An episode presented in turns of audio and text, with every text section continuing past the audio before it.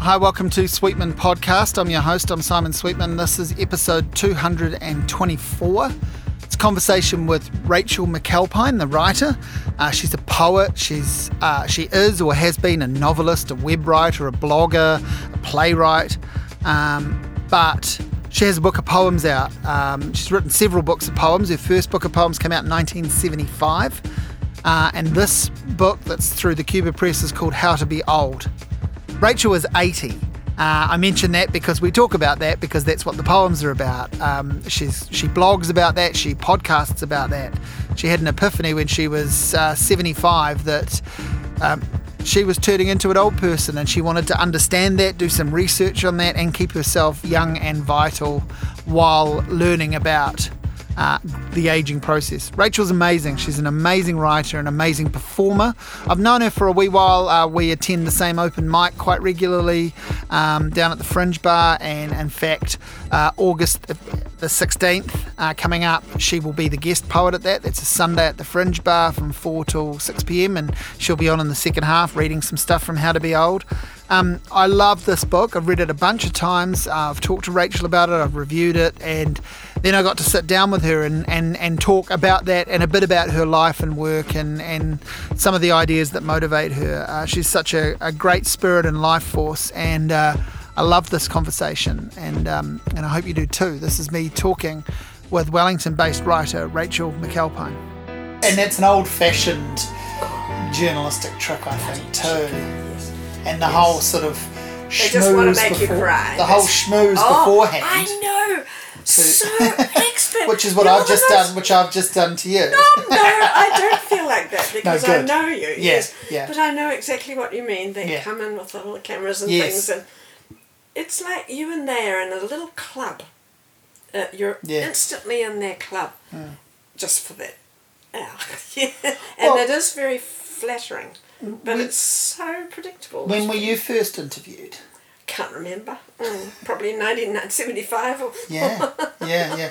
I, I have no idea how possibly we could start this mm, and, okay. and what exactly we're going to cover, but I guess 1975 came up in your book launch it and has been yes. referenced a lot, and it mm. feels mm. like a, a, good enough place to start. And yeah. we may even go back from there. Mm. But you, you know, you reflected on this. So that's when mm. you released your first book yes. of poetry, yeah. and it was your first book. Yeah. Oh, except for cyclostyled one with some lovely doggerel and drawings yeah. by my children. That was on that very thick sort of subsequently yellow coarse school paper on yeah. the school machine.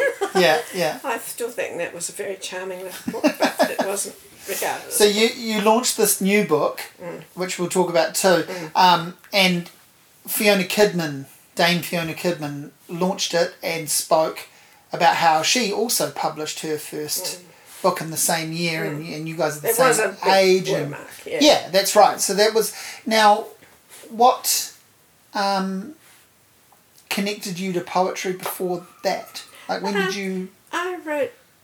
I think I was first published when I was about ten because they had a children's page in the press way back mm. then. Yeah. Mm. You haven't started, have you? Yeah, of course. Oh, yeah, I, I, I, I, it's all a trick. I've been, I've been recording the whole time. Oh, yeah. you didn't see you didn't see that happen, it's did you? It's a strange looking thing that yeah. microphone. It does look like it's a taser. Like it's a, I often get um I often get um I've had to learn how to travel with it because it well obviously now oh, yes. it's, not a problem but um but going overseas with this and actually even going through any airport with it yeah I've I've had people mm. take it out of the bag and they when they x-ray it they think it's a taser. And Well, it looks like a little um, robot with an extremely long yeah. long nose and crossed eyes, but all made of metal and. Yeah. Um, well, yeah, what you're a podcaster. Friendly. What do you use? I use um, a Rode just fixed microphone. Oh yeah. Because yeah. I don't interview people, although I'm yeah. going to. Yeah. I'm going to do a poetry one for after Yeah, cool. But I have to really think. Yeah. Where does the microphone go? Yeah. Um, yeah, and uh, I've got a few little tricks, I think, and mm. I have it in a kind of a box thing to, so it's not all echoey because my studies, you know, it's not all duvets and things. It's a lot of hard surfaces. Yeah, yeah, yeah. So yeah. Um, okay, so poetry. So you were published early on. Yes, I think I was about 10. Yeah. And strangely enough, um, that was Aunt Hazel's page in the Yeah, press. It was yeah. just an institution. And so I sent off um, stories and poems, but I also remember one of the first things they published was a sheet of paper with 12 uh, cartoon horses' heads, sort of caricatures. And then I realised that even though I never, never think of myself as drawing things, I actually have always done it, and it, helps. I do really bad drawings, but they're like But you do, like- but you do them well. I do them well. I love it. Yes, Yeah. that's right, and that's always been true. Um, and it often helps me think clearer. And uh, no, I love it actually. Mm. I, I especially love colouring in. Right. Have you ever done colouring in? I've just started doing. I've just started doing these messy abstract scribble drawing. I'm. Yeah. I can't draw at Yeah. all. I can't even do bad drawing badly, let alone do it well. Um, but I have just started, just in the last few months, experimenting with. Um, I guess they're like old fashioned scribble patterns, really. Ah, yeah, and yeah. I'm really enjoying that. yeah. Yeah. Well, um, Galen Preston started up a little group in lockdown of, um, I'd call them Morning Scribble, actually. Mm. So, I don't know, maybe a dozen people, maybe less. We, we had to do a drawing every single day, and I just loved doing that. There An was assignment. Yes, it was. And so I would do my little cartoon, and then oh, I got these lovely colouring in pencils. And um, I was always a terrible colourer in at school, and I used to look at my friend's piece of paper, and she always got an A, and you know she never went outside the lines. And No, I, I'm I allowed don't, to I go outside the inside line. them. No, I just go opposite. everywhere, but- yeah, yeah. But I love those colours. They're not even the right pencils. They're watercolour pencils, but I love. Oh, there's nothing better than going into the shop and coming out with three new colours. Mm. Yeah, yeah, yeah. So you you grew up in a family of all girls I did six and girls. uh, six girls six girls. and mum and dad. Yeah. Yeah. And what was happening in that family? Um, What are you? what are some of your first memories uh, of of the gang? the gang. You know, the the, the sheer number. Well, they would be sitting around the table, you know, um, mother, father, six girls, and um, we all wanted to talk about our day. And, And are you right? stuff Are you say. right in the middle? Yeah, I was in the middle. And my dad eventually said we should raise our hands if we want to speak because otherwise we were all talking at once. It was good fun. Yeah. And um, because there were six, you always had one who was your your friend and ally, Mm-hmm. and it- whoever quarrelled, you probably weren't quarrelling with your Right. Yeah. Yeah. Yeah. Yeah. sort of You had a buddy. You had a buddy. and I remember, oh, my mother was wonderfully sort of hands off, actually. She'd, you know, we'd have breakfast, and if it was holidays, say, or there was an epidemic, yeah, polio, for example, mm. and we're all home doing, we'd do our correspondence school work in the 20 minutes or so, and then off we go outside. Said, you go away, you know, go, have an adventure. She was always telling us to go off and have an adventure. So mm. that was a great mother. And then come home for lunch, she'd ring a d- gong. the little girls would come in from Different angles. yeah. Mm. And my dad was a minister, so he used to. It was in the country, different places around Canterbury. So Sundays, you know, I have to drive off somewhere. He was a terrible driver, but a very good dad. and um, so we'd drive off to some funny little church in the Wop Wops and we'd stay inside until it was time for the sermon and then we all run outside and play. Yeah. And what what impacted the? I guess what impacted his his job in the church have on you? Like. Um, well, quite a lot of it comes out in this book, I think. Um, he was an extraordinary person, and I always knew there was something very different about his delivery of the words in the Anglican services um, when I heard another minister, because almost all the ministers of my time would sort of intone it in this special churchy sing-song voice, and um, my dad would just say every prayer as if he actually meant it, and as if he was thinking about it and just talking, and um, that's had a big impact long afterwards because I don't do read my poems in a sing song churchy voice, which some people used to, you know, mm, mm. as if it was, oh, you know, very, very special and you had to be reverent. Don't, don't you think that's one of the things that it's a bit like jazz, you know, poetry is a dirty word for a lot of people. And don't you think what you just described there is what puts a lot of people off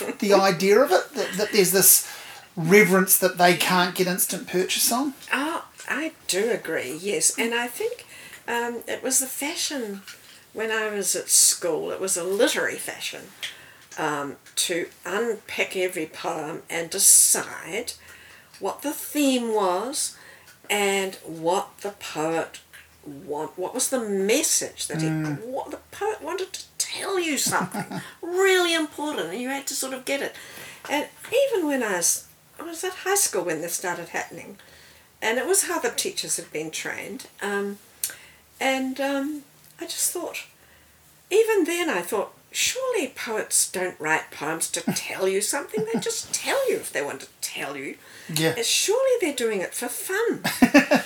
and I still, that's still my way, but I do now know that it's not the only way no. to write poems. Some people really do. Well, one of the first lessons for me was seeing seeing Sam Hunt speak. One of the first times, uh, and I, I've seen him say this several times. I know it's part of his routine, but he talked about poetry at schools and you you know you get an English exam because mm-hmm. he was a teacher and mm. you get an English exam that would say what is the poet trying to say mm. and he said I would tell kids there you go I would tell kids mm. just copy out the poem as the answer because mm. that is what the poet you know copy the whole thing and that was just such a I love that too I've yeah. that, you know that's just stayed with me forever it's yes. like that that is the point of it it's right there like and, yes. if it, and if it speaks to you Mm. then it does. yes, it does. It does or it doesn't. And mm. um, Yes, one of my friends said the other day, um, quite angry at someone who said, Oh, I don't know what this poem is about. You know, they'd written it. Mm. said, Well, if you don't know what it's about, what's the point? What's the point? And I thought, well, actually, I don't always know what my poems are about. Mm. Um, although the poems in How to Be Old, they're different. I, I pretty much do most of them. They're you know very what, direct. You know what you're doing there for sure, yeah. well, I just felt differently about these mm. poems. Um, because I mean certainly for years I've enjoyed playing with words and being enigmatic was you know part of the fun mm. that allow people to think whatever they like um, and you know double meanings and illusions and sort of layers it's all it's a fun game mm.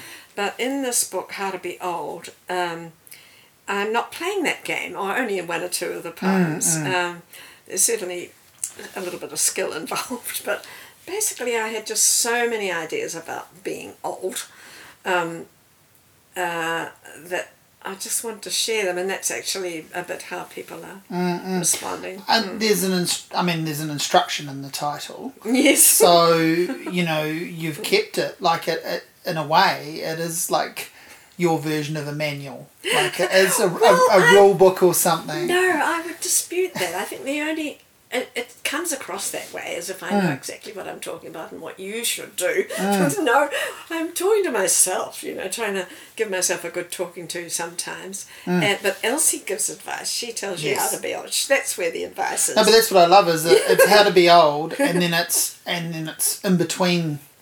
The way the cover is designed in yes. between, it says poems, which is the clue that you know this isn't just as matter of fact as the no. title, but that's what it's setting you up for. Mm. Yeah, and I know. I, mm. I, wondered, like, you know what you're doing with these, and you know what you're going to say. Did you know that they were always going to be poems? Because some of these things could oh. be, ah. could be said a different way or in a different yes, form. I well, the the book kind of arose. It was quite long gestating.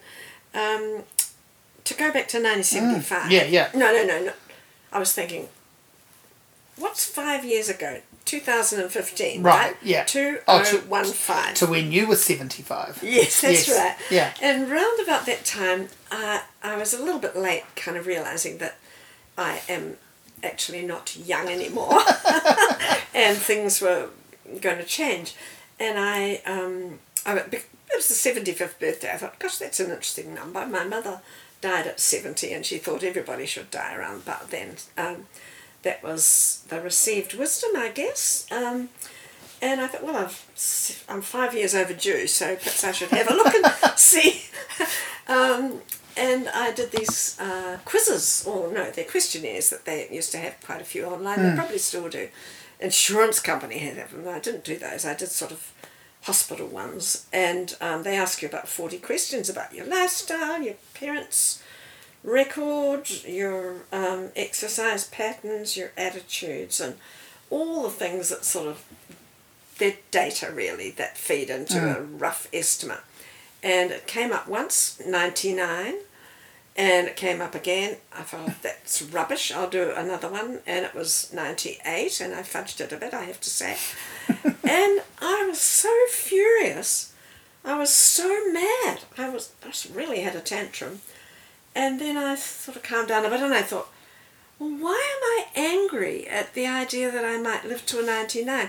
It must be because I think that everybody 99 is um, just it's an impossible, terrible thing. And anyway, I did lots of research and I did a whole year. Uh, because I'm a bit nerdy, you know, um, I wanted to sort of tackle it systematically. Mm. okay, I'll, I'll spend one month dealing with one aspect of my life that they tell me are important if you want to live, if you're going to live a long life anyway. It would be good to be healthy yeah. and happy, right? Blah, blah, blah. And so, you know, I did housing and, oh, what? I can hardly remember now. It landed up with identity, but health, all sorts of health aspects and social life and um, and so on. And so I just sort of did two or three little things for each of those topics. It is, I mean, I can't imagine anybody else actually wanting to do this, but the, what the main thing it did for me, because I did heaps of reading, obviously, because mm. uh, you've got information, huge tests and research going on all the time because we're a thing, you know, us old people. Mm. There's more and more and more of us, and so it's an issue keeping us happy and healthy. So I learnt that um, I, what I did do was really very likely to help keep me healthy and active and so on. Yeah. But mostly it happened in my head. I stopped thinking about old people as you know, those boring old farts that I would never be, you know. yeah. And I thought, oh gosh, they're people and I'm one of them. And um, that really made all the difference. Yeah, I mean, so there's huge like those, personal projects. It's like those Facebook groups that you get signed up for, and you, you you got signed up for one of those groups. You didn't know that you'd been signed up for it. You've been put into the oh, age club. That you know? absolutely true. yeah, so suddenly everybody's suddenly, studying yeah, me. Suddenly you're in a club that you didn't know you signed up for. No, that's what you're describing. So yeah. right, it's so right, and it happened quite suddenly because it wasn't. Our parents were not like that I think I've forgotten where I was going with that. There was some terribly important. We were talking about, about the the poems and how oh, you knew yeah, they were yeah, becoming yeah, yeah. and you were you were talking about the long gestation of the yeah. longest gestation of this book, oh, and I ah. was just I was going to cut in and say because some of these poems um, appeared in a chapbook mm, a couple of years yeah, ago, for mm. example. Yeah. Yeah, yeah. Oh, your short-term memory is fantastic. Fancy well, today, to today it is. Yeah. yeah. I so, have to pretend like I've done some research for this, otherwise it doesn't fly. But you can remember what we were talking about like half a minute ago. Oh yeah, yeah, yeah. Really, really yeah. good. Enjoy it while you Yeah, yeah. It, no, no, right? I am. Yeah, that's why I'm showing off. yeah. Okay, so um, of course, having done this huge project, personal project yeah. Nobody else, well, they did know about it because I couldn't stop blathering about it. I bored everybody to tears.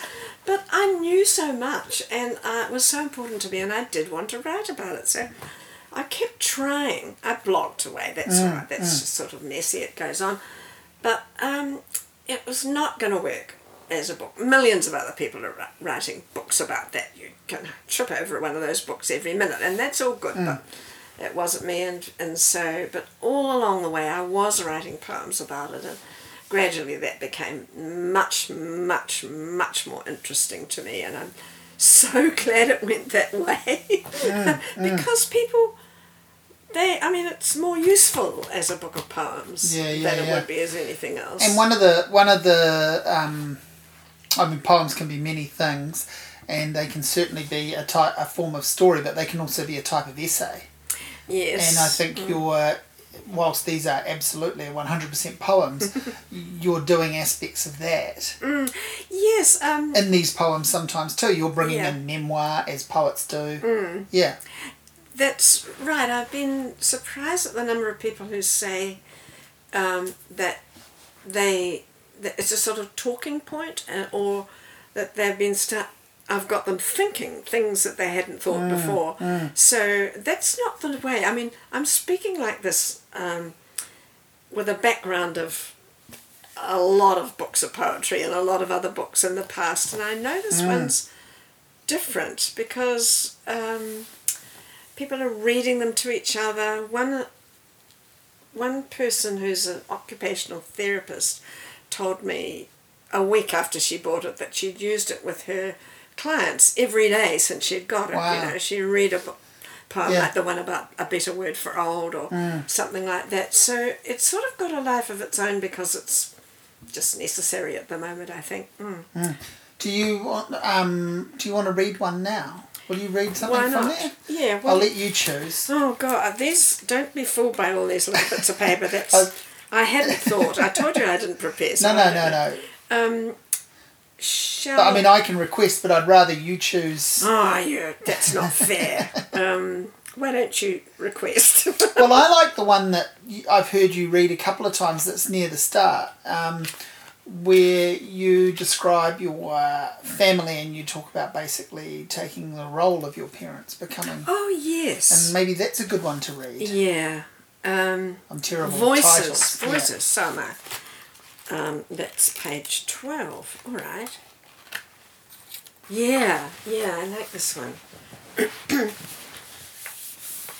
and I mean, I say at the beginning of the book that it's not about me; it's about you. And yeah. what I mean by that is that we all had parents and we've all got voices in our head, you mm, know, from mm. our parents, for better or for worse. And mine, it actually ties in with what I said before um, about the heaven adventure. Okay.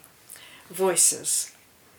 Once upon a time there were six little girls. All my stories start like this. And we all lived happily, giggling and squabbling and jumping and wriggling and climbing wild and running free and hi- hiding deep in a magic macrocarpa hedge. And Daddy David was a country vicar, and he always said, Be kind. And he was kind. He was always kind. Now from the grave, our dear dead Daddy still reminds us to be kind. And we try, we do our best, we try. As for Celia, our mother, every day she pushed us out the door and whispered, Go on, have an adventure, go and decades dead, she still says that. And we obey. It's easy, it's okay.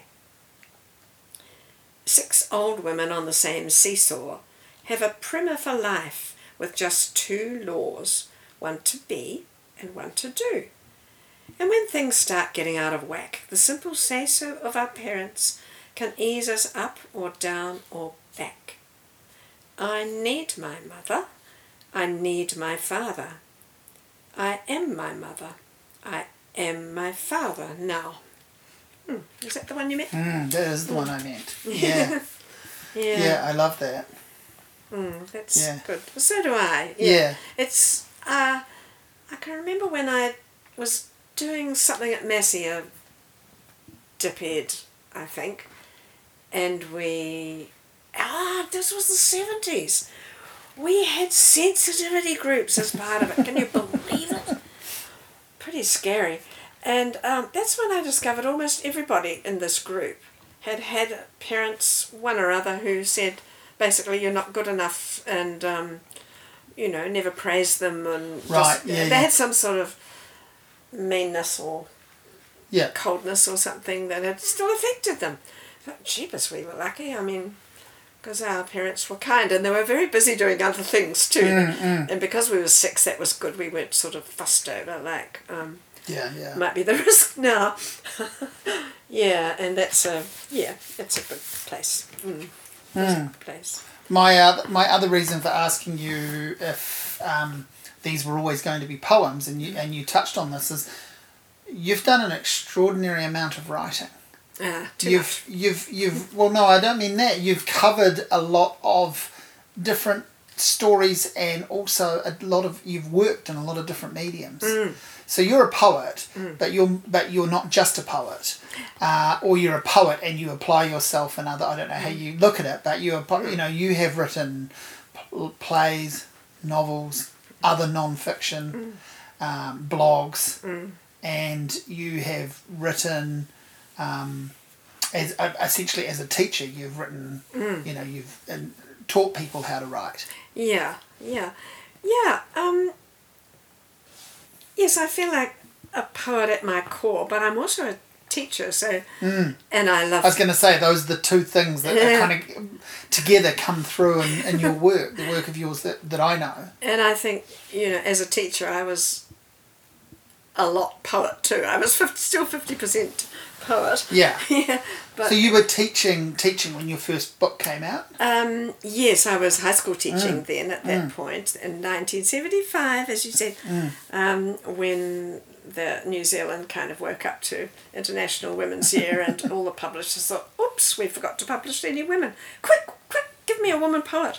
And so that's why there were 10 women poets published for the first time that year. Wow. Yeah, it was very Wow. exciting. In fact, I was just brazen about it. I, I, um, I just emailed. well, no, You don't email. I must have written a letter, I suppose, um, to Trevor Reeves, who Yeah. had that wonderful Caveman Press, and said, "I notice you haven't ever published a woman. How about me?" And I just sent him a whole lot of poems, and he said, "Yes, yes, quickly." Get yourself published on Landfall Wow, okay. Islands, and so people know who you are. so that was my experience, and I, I don't know that what about the others, but um, I think that was on people's mind Yeah. because it was pretty obvious. Mm. Which is amazing when like uh, not only your new book coming out this year, but last year Paula Green's book.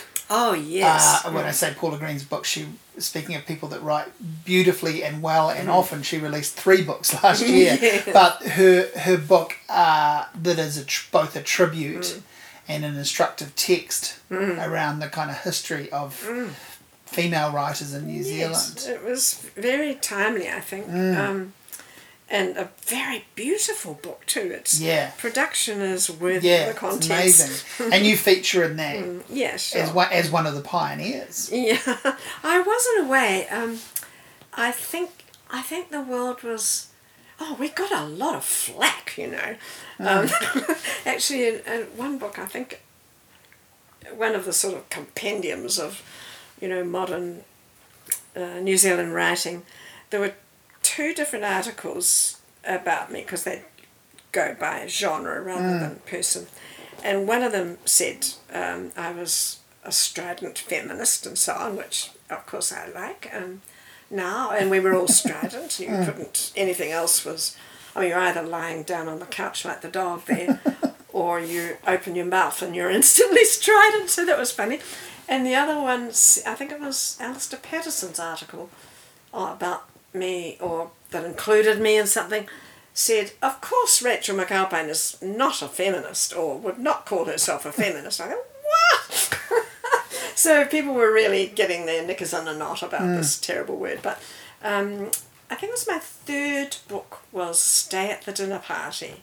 And that's my r- most rip roaring feminist book. It's just completely over the top Right. two thirds of it is you know one is talking to God the Father and um, just saying enough here basically yes it's very very rude and the other one the stay at the dinner party one is um, outrageous and that's great I'm so glad I wrote them and that- people needed them at the time Did that translate into being the biggest seller, or was it the worst Oh. seller as a result? What's your I- story I, there? I can't remember I can't remember it certainly sold it was Yeah.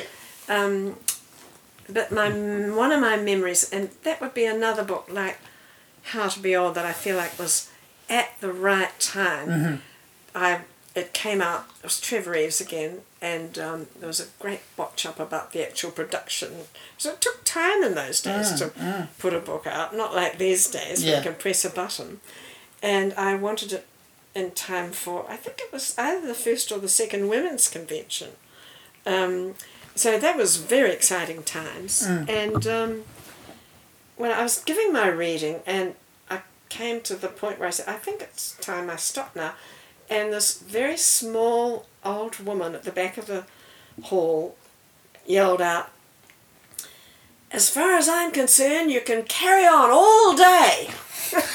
and there was Elsie Locke. Yeah. and um, I thought, yeah, it was all new to us. We Mm. just hadn't really got it, the patriarchy and all that stuff, until about, you know, the 70s. In the book, you mention one of my favourite poems in the book is is you telling the reader that you deceive the reader, and that you and that you don't always mention everything, Oh, and yeah. then that you know where your family starts and stops. Do you want to read that? I will read that. Yes, that's a sort of pandemic poem too, isn't Yeah. it? Um, uh, da da da da da. Oops. I wish I had sort of a search facility here because. uh, It's one of the problems of straddling the uh, the digital and the analog Yes. worlds, isn't it? I want to press a You need a touchscreen book. Staring yeah, and yeah, staring, yeah. and I, I know what it's You called. want you want those titles to be hyperlinked. Yes, I do. I can't find it. Um, here we are, page 32. Right, okay. A family secret. And it is true that I almost never write about my children. Um, it's quite potent. Anyway, to read it first. A family secret. I will never be honest with you, my reader. I will let you think my family starts and ends abruptly with mother, father, sisters. I will never let you know that I have daughters, sons, and grandchildren. I never write about them. They are the way they are, just right. All of them gods in veils, living gentle, shiny lives. And if that bastard death should cast his bloody eye their way, I will always bellow, Look at me!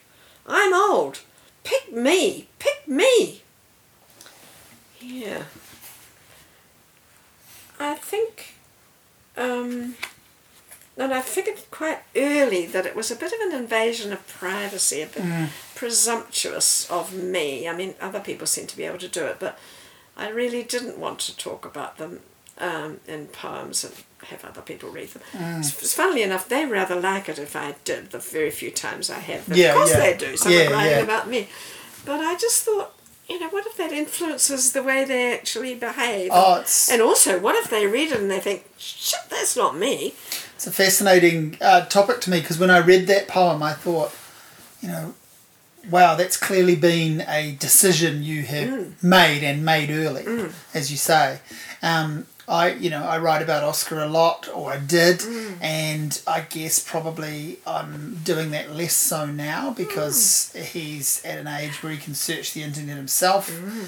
and um, find find things. Yeah. And um, yeah, it's it's weird, th- and also just the whole the whole Facebook echo chamber Mm. of people who I have never met telling me that they're loving learning about my son growing up, which is amazing. Yes. But it's it's baffling. Yeah. And what what is it? You know, what's it going to mean to him? Like, Yeah. and the other day, just this week, we were in. Um, we were in Whitcoulls having a look at he was looking at all the kids books and i spied out of the corner of my eye this robbie williams biography and which a person had told me about that i mentioned in it and um, so i said to oscar hey i thought it'd be funny. I said hey look at this. Mm. And i flicked through the book and i found not only my name but oscar's name because there's this whole drama that went on. Oh, and so i showed him and he mm. was quite angry. He, and he was like ah, and then Yeah. afterwards he was kind of like am i am i really in that book? Was he was he really Yes. talking about me? And i said well you your name is mentioned in that book. Yes. and i just thought it would be funny and kind of crazy you know which it is mm. But it was really fascinating watching him go. Actually his first response mm. was essentially even though he didn't articulate it was mm. essentially that's an invasion of my privacy and, he, and he's right. It's, it is. and it we is get we've you know in, in many ways we've we've given that all away in a digital world without Yeah. even really mm. you know contemplating it of course. But yeah really kind of has been a thinking point for No, me you know well, there you go. Actually, um, the Elsie poems are interesting because they um, are they're basically advice from my one of my grandchildren when she was only about five and six, mm. four, five, six, something like that. And um, I had the same thing with her because I was writing down these amazing things. Yeah. The kids say the darndest things. Yeah. And um, it's just magic what they say and mm. what it means. So I was making all these poems. And then one day she was, we were walking down the street and she was telling me about um, how she had this power to change the government and it comes through the female line so it's just only people in the world to have it as her and her mother mm. and me and when i got home I, I wrote it down. She said are you writing that down? And i said that's my thought. That's not she your said, poem. That's private. It's wow. just for you and yeah. me to know. It's not for anyone else. And that's when i realized no. And i didn't put um, I mean, I did secretly write down her poems, but I didn't publish them until she was 15 and I asked her if it was all right and she laughed and she was she was happy so that's when I put in that deal writers I think I think writers there is a slightly I don't know if it's always sociopathic, but I think writers do need to be reminded of that, don't yeah, you? know, the, yeah. The, the idea a brand that, new thought to me. Yeah, mm. that, that, you know I'm I'm I'm still contemplating this because I'm still finalising selections of works for this book of, of poems of mine, and I mean it's all it's all there. Yeah. But I'm on the fence about a couple of them that, yeah. that name family members mm, or, yeah. or, or name um, at least the relationship, and I think they're quite. And I really think they're quite good poems, but they're really fucking savage. Mm, I really feel yeah. quite stink about it. Yeah. And I, I never did. I've sh- I've shared them before. I've read yes. them. I like them. Yeah. Um, but seeing seeing them in in in the framework that they're mm. going to be in a finished book is yes, making me feel slightly yeah. like. And then I go. Am I pulling a punch if I do? You exactly, know, because that's right. not my style. Like, shouldn't I put it there? no, it's not weird. no. So I'm having those sorts of yeah, yeah. I guess it's something you have to decide over and over mm, again. And mm. if it, I never really thought about what other people would think about my poems. Mm. It's um, the best way, right? Mostly, I don't at all. Mm. Um, in fact, when my first book came out, I, I still didn't think about that at all. I was thirty five, and a friend said, "Well, I love them, but." Aren't you worried about what other people will think? Mm. And I was astounded. I just never actually thought about it. Mm. and maybe I should and do. Never. Did that come up? Like, did, did you get challenged by no, no people at all around? No, no. Why very, did you write this? Although the main, the main, I read them now and I think yeah. what they should have said is, get that woman to a doctor.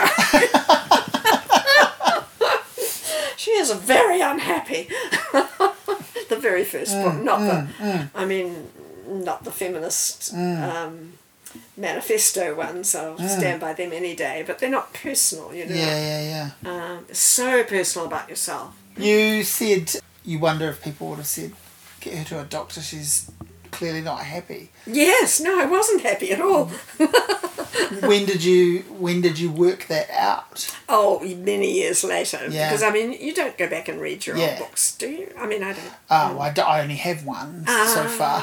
So yeah, so I I haven't. No. And I probably I oh, probably won't. I read my first novel again. Not I couldn't yeah. read the whole. It's yeah. terrible. you know, it was Penguin who published that, and mm. it was you know, there's lovely bits in it, but really did, needed a radical editing, or, or just it needed them to say, that very nice Rachel, now write another one. That's really would have been the best oh. advice. But anyway, I don't care. But um, I have um, I, I will occasionally catch. Um, I mean, I will occasionally actually read old reviews I've written because I'm I'm reviewing, you know, something new by the same person yeah. or whatever. And you don't want to repeat yourself, mm. or you do want to reference it. Mm. But I will occasionally capture catch up with old reviews I've done and mm. cringe. Mm. And the first time I really noticed that was um, when I was doing when I was doing album reviews on Good Morning TV mm. years ago. Um, someone had clearly tried to um, honor my review by by grabbing their press quote and and taking it verbatim. Ah. But it was an you know it was an oral review. Mm. So they put all the pauses and the ums and the ahs in oh. because they I think they thought, and it's on a website somewhere, and it was like. Oh, you could have done me a favour and tidied that. I mean, I don't really mm. mind because that's what I said. Yes. But it cracks me up that mm. they were they I just got this feeling oh mm. they actually think this is the right thing to do mm. when it would have read better you know you're talking about things needing a good edit so I have that function where that's happened where you go oh god that's embarrassing and I've flat out seen things and gone God, you know, why did I say that mm. like that? But it's a lot easier to uh, live with that when it's a review, you know, that I imagine yeah. in a mm. book, like a novel. Oh. A novel would be. I don't care. I no, no, no. I know, but I. But pretty weird. Though. Of course it's not. Really that's weird. what I mean. You'd have that moment where you go, "Wow, what was that all about?" Yes. And then you, you know, it's not mm. like you want to strike it from the record. Yeah. It's too late. It's quite funny because, um, you know, I was thinking as I was coming here that some of my books they vanish without trace. Um, I can think of three books that's happened to. Mm. One was uh, one of my a good book of poems, you know, not one mm. that was worth reading. Uh, a warehouse burnt down in Queensland or somewhere mm. where, where they were all stored, and then there was one of my or the American version of Web Word Wizardry, so about writing for the web. Uh, that was a wonderful publisher, Ten Speed Press, and then they got bought up by somebody else who couldn't be bothered with it. Mm. And um, there was another episode, something else like that. And so you get a terrible book like um, The Limits of Green. Mm. That's still out there, uh, probably in libraries and things, and sold quite a lot. Yeah, yeah. Um, and Oh, my favourite novel is Humming. I, I love that mm. novel that mm. I read. I will read that again any day. Mm. But oh, that was yes, that was um, Hazard Press, and they went into receivership, so mm. they all got shoveled off to some um, either to the dump or a yeah. warehouse or something. Yeah. They've never seen the light of day, so nobody's read that book, and it's yeah, yeah it's a beauty. it's funny. Yeah, it's, do you have copies of them all? Um, Have you? I've you probably got about well, two. I've yeah. probably got about two or three. right, so not everything. I think I've got a copy of everything. Yeah, and yeah. when the, no, that's what I mean. You have like at least got one. Yeah, yeah, yeah, I'm always baffled why people wouldn't hang on to. Yeah. You know, I interviewed the um, the musician Nick Lowe recently, the songwriter, and I was telling him, you know, gushing about how wonderful this particular record was. Mm. That's uh, a super group. It was mm. called Little Village, and it's him and Ry Cooder and and John Hiatt, and they're, they're all legends. Mm. And he said, I haven't heard that record in years. I, I don't actually have a copy. And that, like, I, I get that someone that's put out 30 records might yeah. not keep every yeah, record and you have to move on, but that just really stopped me in my tracks. I was like, that's oh. one of the greatest albums I've heard. And you, you just, you've just moved on. You do, you know. I guess it's kind of admirable and it's different with with musicians. Mm. But I'm I'm amazed with writers that don't. You know, like mm. I've got a copy of my book mm. that I wrote eight years ago. Mm. It's in my son's room, Mm. and I Yeah. don't ever intend to look at it. But I'm not going to get rid of it. No, Like, you know, no. like you've got to hang on to it. Oh, I think I tend these days. I tend to quickly give all my sisters and children yeah, a copy, yeah, and yeah. that's that. Yeah, know. that's your author copies done. Yeah, yeah, Yeah. yeah. Yeah, uh, but, but it, it, it's just amazing to me that someone babies. would. Yeah, exactly. It's ama- you can't.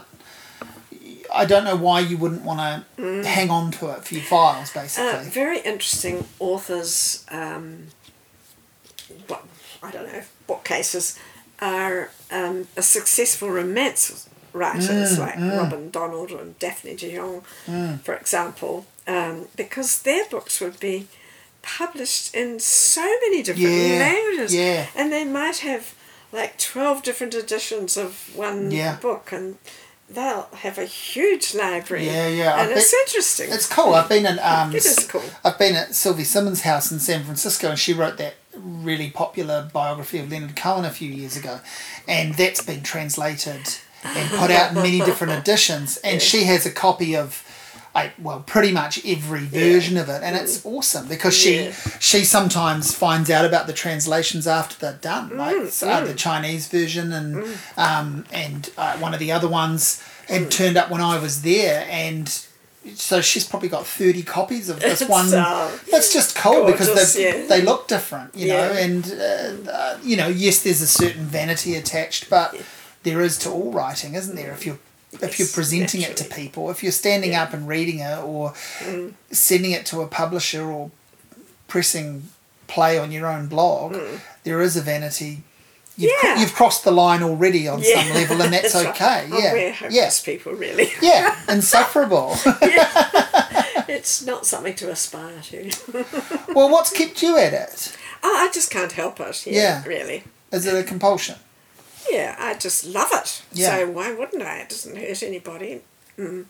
Yeah, I love your approach to it because your as like uh, your blogs and your podcasts mm. are um, they. I mean, they feel like they are for you as much as they're for anyone else, and they, and, and they, are, they, are, Yeah, no, no, no. Yeah. I mean that in a good way. I mean, yeah. I, I feel the same way about my stuff. Yes. You know, I totally you know, I do this for me. Mm. I do it for anyone yeah. that's listening, and I do it for anyone that wants to read, mm. and all of that as well. But mm. if I mean, the numbers aren't convincing me that I should stick at it. It's not the mm. numbers that are making me do it. No. The pay is not, you know, making me stick at it. It's no. it's me.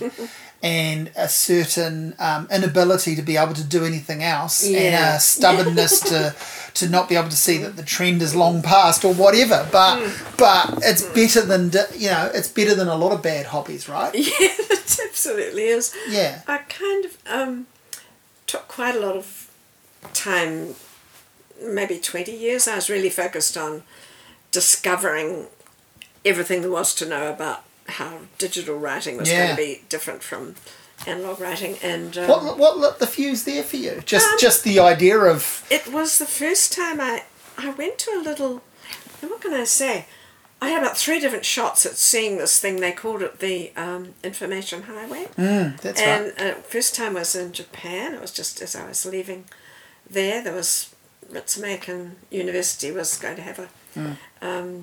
A seminar on this information mm. superhighway, but of course, as always happened, the internet connection broke down, so it mm. just didn't happen. We didn't see it, but I thought, oh, this sounds interesting. So I got back to New Zealand, and um, there was a somebody was running a seminar on it, and he had slides, which were screenshots of web pages. Mm. So again, there's no internet connection yeah, yeah, in yeah. hall. Or, or, Here's the proof this exists. Yes, and, you, and yeah. as, as he talked and I just looked at it and I thought, I just thought this changes everything. Yeah, mm. you know, and at first other people didn't really used to see it. You know, the whole search and your eye scanning and your the way things move around. You can't design them, so they just stay in one place. Quite primitive times, mm. but um, and a hundred other things, well, maybe six other things mm. that were really, really different. So I just wanted to explore it, and I thought, um, oh, there must be a book about this somewhere, but there wasn't. So I wrote one, mm. and um, people in America who should know, they were kind of web content specialists themselves, they said that I wrote the first book in the world about writing for the web, as we quaintly called it in those mm, days. Mm. And it was just, it was a bit like this growing old thing. I just like a dog with a bone between mm. bone in my teeth. I just mm. couldn't let it go. Mm. there's more here. There's more here. What's really going on? Mm. Anyway, I've given that up, so that's good. Um, but I, what, why have you given it up? Oh, you've uh, explored it too, and now yeah, now it's not needed. No, oh, it's needed. Well, you but think it's, it's yeah. It, it, well, um, in my little company, we had I did heaps of tutorials, mm. online tutorials for people who were learning it. But of course, all that technology changes too, and yeah. it was time to just completely redo everything or stop. So it just seemed like a good time to sell the business and move on. Mm, mm. yeah. But I found talking about this pay and why we do this mm. stuff like writing and so on, I had a nice little breakthrough over um, lockdown mm. I um, thought, well, I don't have my income anymore, so what'll I do? Be nice to have a bit of extra money. Uh, and I thought for a little bit about Patreon, and mm. then it dawned on me if I go into Patreon, then I have to do more stuff, especially for the people who are so kind enough to give me money. Mm. And that's not what I do. I want everything to be free. Mm. Otherwise, I, I've got a lot more money, and they're the elite and I didn't want an elite, and mm, I just wanted mm. to do what I wanted to do. So I just put up a little button um, saying, you know, you make a donation if you feel like it. Yeah, yeah. And um, having done that, so the first time I put it up, I, I got a really, you know, a worthwhile chunk of money. Mm. I thought that's very cool. Now I never have to do anything with other people's rules anymore. Mm, I can mm. just do my funny little podcast and write my funny little books and do my terrible drawings. And, um, well, I mean, at 80, I should be doing what I like, shouldn't I? Yeah. Oh, I think we should, yeah, absolutely, and I, and I, think we should be at any age. Yeah, As, I mean, I've had my my um, epiphanies in the last year have been to start playing the drums again and not care what anyone thinks about it, to start playing basketball mm. or shoot hoops, mm. and I'm pretty terrible at it, yeah. but I really enjoy doing it. Yeah. You know, I think somewhere like I used to be better at it, mm. obviously, and I used to be much better at sport, and I think maybe that held something over me for a long time. Like I was a mm. really good hockey mm. player, mm. and then I gave that up, or it gave up me, or both and so maybe I thought like, oh well, I'm I'm not really allowed on a sports field ever again, even in my own spare time, you know. And the same thing with uh, I've never been good at drawing, but it doesn't mean I can't give it a go. No. I'm not trying to get people to pay me for it. No. I'm not I'm not knocking on the doors of cafes and saying display my mm. work. I can share my picture, mm. my stupid picture on mm. my Facebook page mm. if I want to. And people can tell me it's shit or it's good if they want to.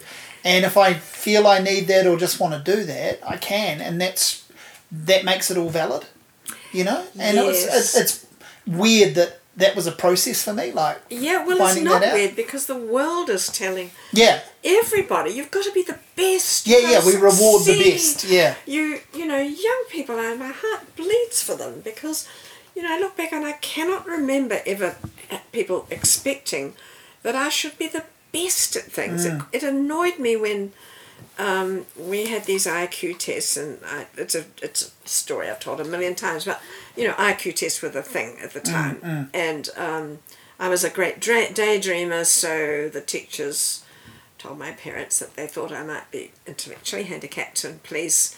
And my mother's answer to that was, "Well, get her tested again," and. Um, um, then they decided I was a genius, and that was both complete rubbish, and I knew it at the time.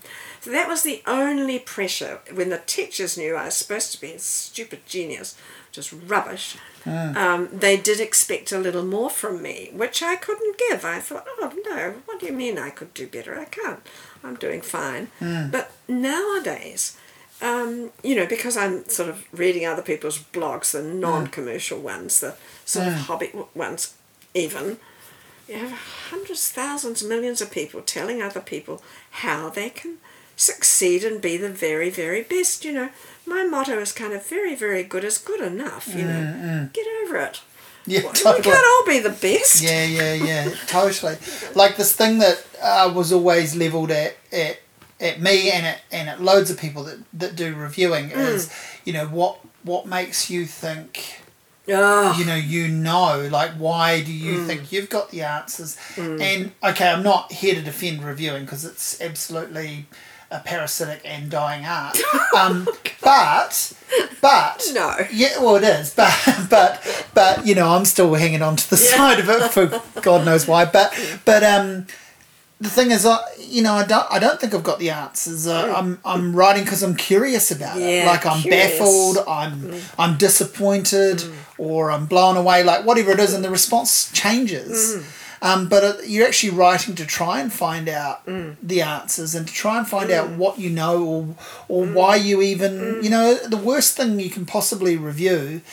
Uh, whatever it is, a book, uh, a movie, anything, is to simply basically do a big tick and say, well, it's all here. Mm. It, this mm. this is book shaped and mm. has pages with words on it. you know, this this movie went into my DVD player and it worked, and, and, and everyone in it turned up and read their lines. You know, I mean, that's awful, right? Like that's the worst. So saying something is amazing and here's why, or this really disappointed me and here's why, doesn't make it correct, but that's why you do it. Mm. And, Yes, and if you simultaneously had that idea that you had to be perfect and the best and beat everybody else at it, that would really, really ruin the fun, wouldn't it? Mm, yeah. yeah, absolutely. Mm. And I mean, you know, and I, I've got a book of poems coming out, and I've been a reviewer, and mm. still am a reviewer. And you know, do I think, oh, I'm going to get crucified? I don't care no. because I don't think I don't think people will review it anyway. But I if they do, it doesn't matter. I don't think reviews make no. people buy a book. No,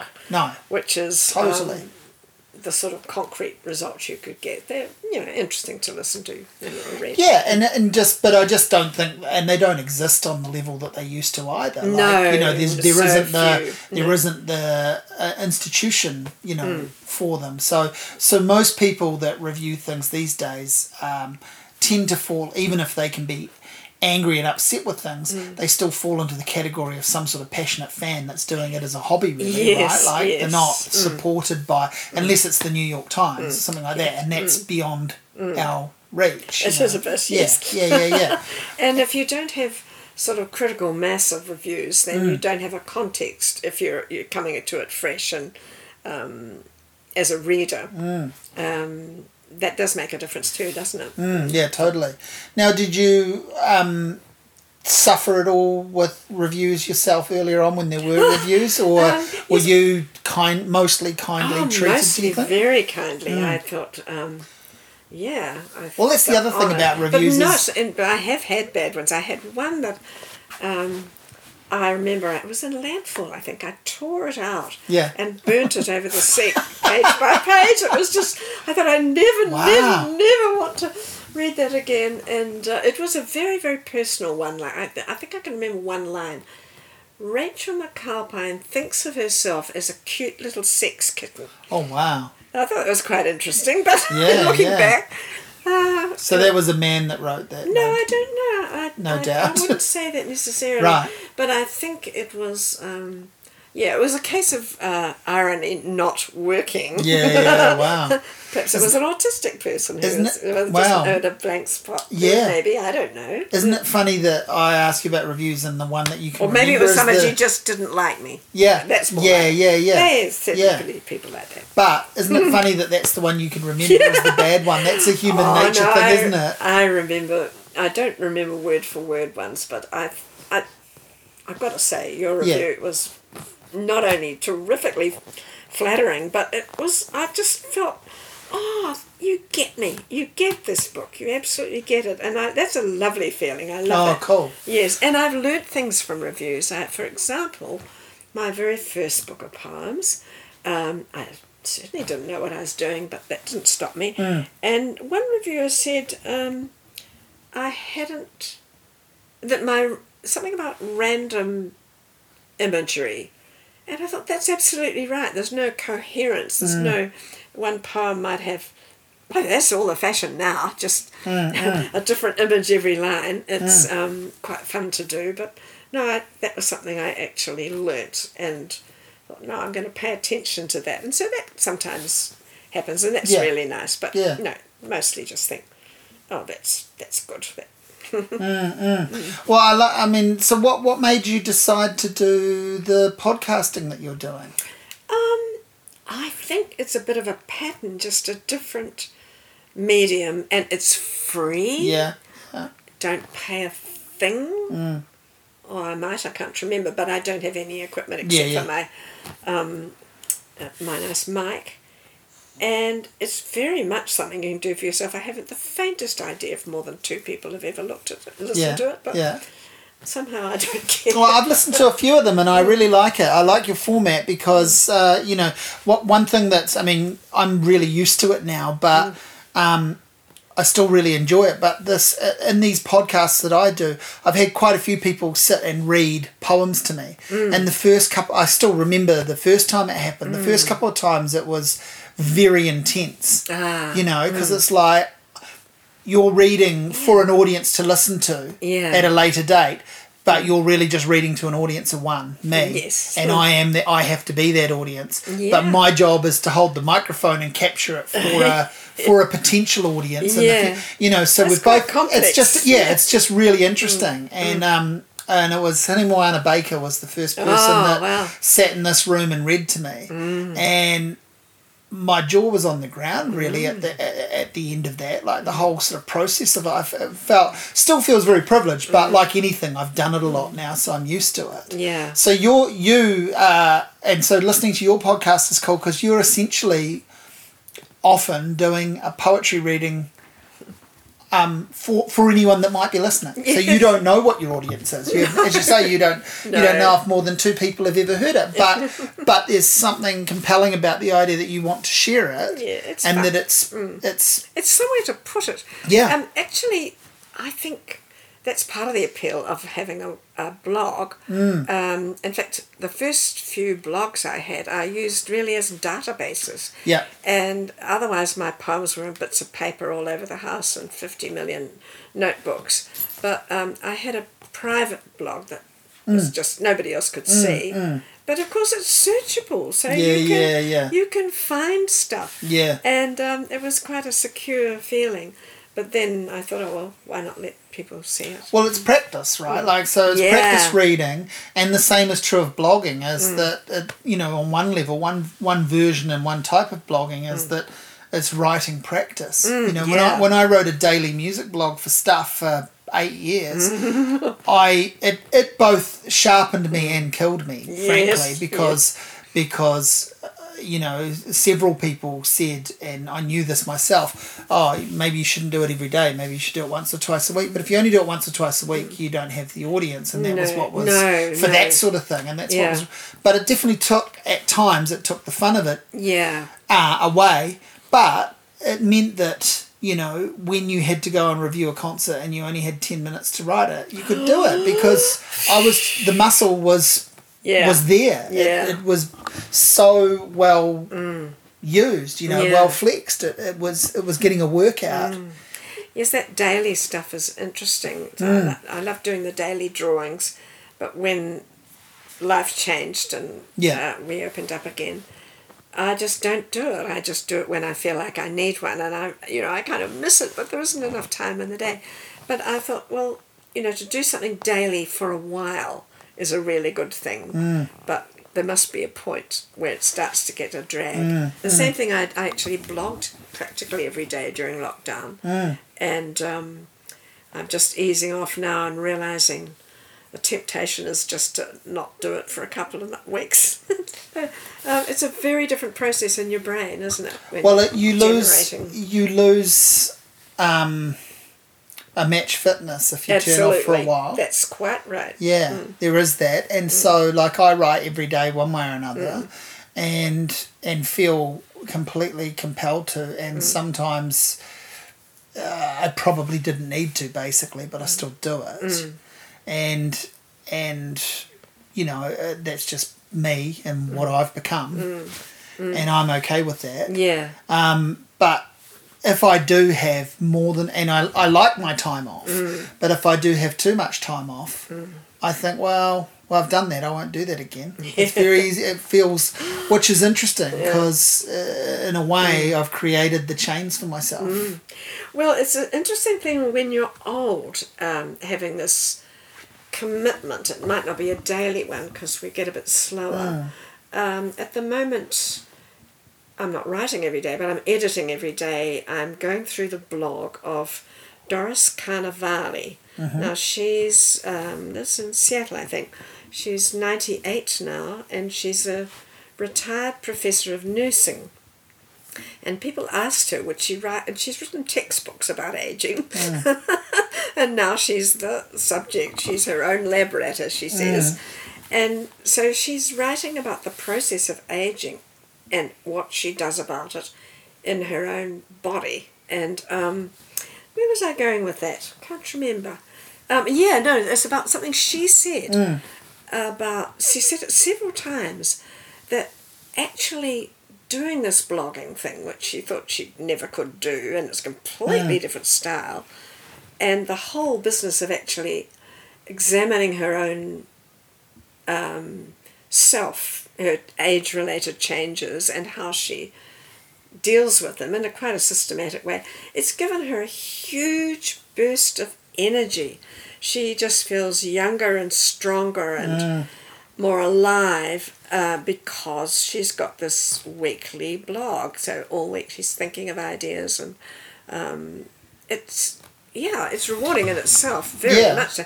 so I'm taking that on board as I'm Yeah, editing yeah. over. Yeah, yeah, Rachel, don't just give up just because you're eighty. That's you're just a chicken Well, now. well, well. Thinking about writing is writing. Yeah, you it know, is. It isn't is. It's and, so and and research Yeah. is a very flexible word Mm. these days, but it's still uh, it's valid. Mm. Like you know, I've I'm my problem for myself is that I'm I'm I'm caught in a trap where I'm always working, never working. You know, Uh, it's hard, and that's Yeah. that's my sort of problem that I'm trying to mm, navigate through that tunnel. I that understand. Everything I do feels like work. Yeah. Uh, arguably, not much of it is valid work. Uh, and not much of it is financially uh, financially rewarding work in terms of validity. Um, and I'm okay with a certain amount of that, but it's you know it's like yeah. So Gotta eat. that's right. It's it's working, and you've got to have balance in your household mm, around do. who's doing what and and and and where the contributions come mm. from and so forth, and and balance within yourself. Mm. I mean, that's the other thing that your podcast um, touches on is you know you have really good tips around meditation and uh, what well-being mindfulness and these are things you've what practiced for quite some time Yes, so I must have been writing a poem about it and then talking about Hmm. it. Yes. Well, that's all came from my boot camp for the bonus years, my year of Hmm. paying attention to all these things. And yes, no, I do. I have a good life. I'm, I live alone, so that's a plus and a minus, but it suits my who I am. Hmm. I'm not very good at living with people, and I I dance. I belong to the Crow's Feet dance and Mm. also a, a Hawaiian hula group, which is absolutely. Did you come to dancing late in life, or was it something you've always Um, enjoyed? Well, I, I, at high school, I did ballroom dancing, Mm. and um, I think I did. I've sort of done odd little bits, but I mean, I'm a terrible dancer, like you're. Like yourself, is what you were going to say. No, You're pointing at me, and you can just Like tell. You, you can Yeah. just tell. I know. drawing. No, no. Yeah, yeah. Um, but I love that, and Yeah. I go to a couple of Pilates classes a week, and I. So I, I mean, I keep, keep fit, that's for Mm, sure. But I have a nice social life too, so Yeah, yeah, yeah. that's very. But it's but it's mind fitness as well, isn't it? I mean, it's all one, but it's not Yeah. just a body fitness. No, These things no. Mm. you're talking about, they're a No, well- real mind Yeah. fitness. Absolutely, and I, I do meditate every day, and I do not very long, and I do a little Tai Chi every day. So I, I love rituals. Well, I love habits. I'm really into habits. Yeah. And when you're getting old, they really stand you in good stead, because if you're making a decision every day to will I do meditate or will I do Tai Chi today, hmm. then it's not going to happen actually. So. Yeah. and they all help to keep you Yeah. keep you going. And why did you want to publish this as a book? If you could have, you could have just. Oh no, it's You know, got to be a book. gotta be a book? So it's got to be a book. Absolutely. Are you? A, is that just because you're a? I mean, you've written so many, but are you a true book believer? You Um, know. well, when it's in a book, it's all together. You know, Mm. you can pick it up. There it is. I'm just waving it around, and you can hold it in your hand. And um, the poems are also floating around the web, and they're on Yeah, yeah, yeah, yeah. and so on. But they're kind of random and they're in the ether. Um, but people like the book. They're going in and buying five copies for Mm. their friends, and because it's something you can give someone. You can't give somebody no, a, a, link or a yeah, yeah, you can, yeah. you can do that. You can but it- share it, but it's not giving it. no, and half Yeah. the time people ignore it anyway. That's right. Three quarters of the It's time. spam. But a book is a real thing. Yeah. And um, that's the way it works. No, it's yeah. interesting, isn't it? Because it's a it's a validation on one level, Mm. obviously, but it's it is about um, it is about making a container. Yes, it, it's, it, that's right. It's got the covers. It is contained, and they belong together. They, um, you know, when they're together in a certain order on the page between the covers, that's very different from encountering one poem here, and one poem there. Um, Yeah, yeah. Yeah. I remember uh, Mary, our our publisher, as she is at the moment, Mm. Yeah. is going to be publishing my book and has just published yours. She said um, to me. Um, she, much like what you're talking, she mm. was. She said, when your poems are all in a book, mm. it'll give them a different shape. Yes, uh, they'll feel different in it's some true. ways, and they will. You know, you will access them differently for reading. I think she was saying this because I was fumbling pages everywhere at a reading and I lost a page. I think she was part of it. I yeah. think she was actually just saying like, "We'll make you a bit more organised in the future." But yeah. but also there is a you know I've thought about that a lot. As I say, when mm. I when I saw a couple of the nastier lines that I've got. Mm they seem they're more potent because they're because they go yeah they're yeah. going into a book even yeah. though you can find them mm. online there is a difference. And the yeah. other thing about publishing a book is um, that it, you, you, know the edit, the editing process that happens mm. because you're going to publish a book. Poems that you thought were perfect, they are so not, and mm. um, so it, it's really good creatively to get a book out. It gives you an incentive, and you know it's match fitness again. Yeah, and did you rework when you oh, the edit, yeah. do you rework them quite a lot? Oh, forever. Yeah. yeah. Mm. But that, when they're in the book, they're stuck. They're yeah, that's right. Yeah, so you yeah, put them yeah. on the web, you can, if you can be bothered, you yes. go back and think, well, that's a bit of a mishmash. I think. I'll change that. But nobody cares. But here, they're done. That's the version. I think that's good. I've, I've started to notice that too with the mm. edits coming through with mm. my book. I was like it's not that I'm opposed to editing. I'm I'm very much for it, but I'm still learning, mm. and I lo- I've loved it that mm. process so mm. far. I've gone and you know when there's been suggestions about things, mm. it's like man, this is spot on. That, yeah, that makes yeah. it better. That's good. Like yeah. yep, I'm all for that. There's there's been mm. nothing that I've had to go. Mm. No, this is the way it's supposed to be. Like I, you know, you know I've never had my poems edited properly before. Yeah, well, this is new really for me too. I then we went back and forth and. I don't agree, and she doesn't agree always, but it's been very, very healthy, and mm. it just shine things yeah, up. no, I love it. It's I really think it's excellent. Mm, they deserve good... that. You put that much. Will you do another book? I don't know. I might be dead. Do you feel well? You might be, but anyone might be. You know, like there's, you know, so true. You know, will no. you? Do you think? Are you thinking ahead mm. to a potential no, next I'm book, not. or are you very clean slate at the moment? Clean slate at the moment. Got yeah. to do Medora's um, Carnevali. Yeah. Book. Got to do a lot of readings that sort of lined up, and um, I'll just enjoy this one and see what happens. You're yeah. good at the readings. Did you always were you always good at them? I think. Um, I think. Or did you always like them? Yeah, yeah. Except the very first time might have been the time that Fiona talked about our first mm, reading mm. up at the settlement or somewhere. Um, it was the days when women wore. They called them hostess skirts. They were just basically long skirts, and there was this table we were sitting behind, and had a tablecloth so nobody could see your legs. Mm. And I was standing up there. My top half was very competent, I believe, very good. Mm. And my bottom half was my knees going bang, bang, bang, bang, all the way through. Yeah. so I used to get very nervous. Yeah. Um, and, but I don't now. I think, you know, once I thought, why don't I get nervous? I thought, well, I've read to the Empress of Japan and a little soiree. I've read at Nambassa and places where bongo drummers, people would wander over the stage and bang their bongo drums and everything in between. And why would I get nervous? You know, it's just a reading. I'll just do my best. But I think my father's influence was good too mm, because mm. he as he gave the service like he really meant it and he was thinking about it. So I've I've avoided the preaching. But he had he had voice. he had to be his best each time. Yes, he did right? too. Like he, he was really to, present. Actually, yes. that would be it. Yeah, he, I remember him being present in a way that other people weren't. So I, I try to be present, but I enjoy it. No, it's lovely. I love the audience. No, you're you're you're good at it, but not everyone is. Like and some poets, and we I'm not naming names, but some poets are so fantastic on the page, mm.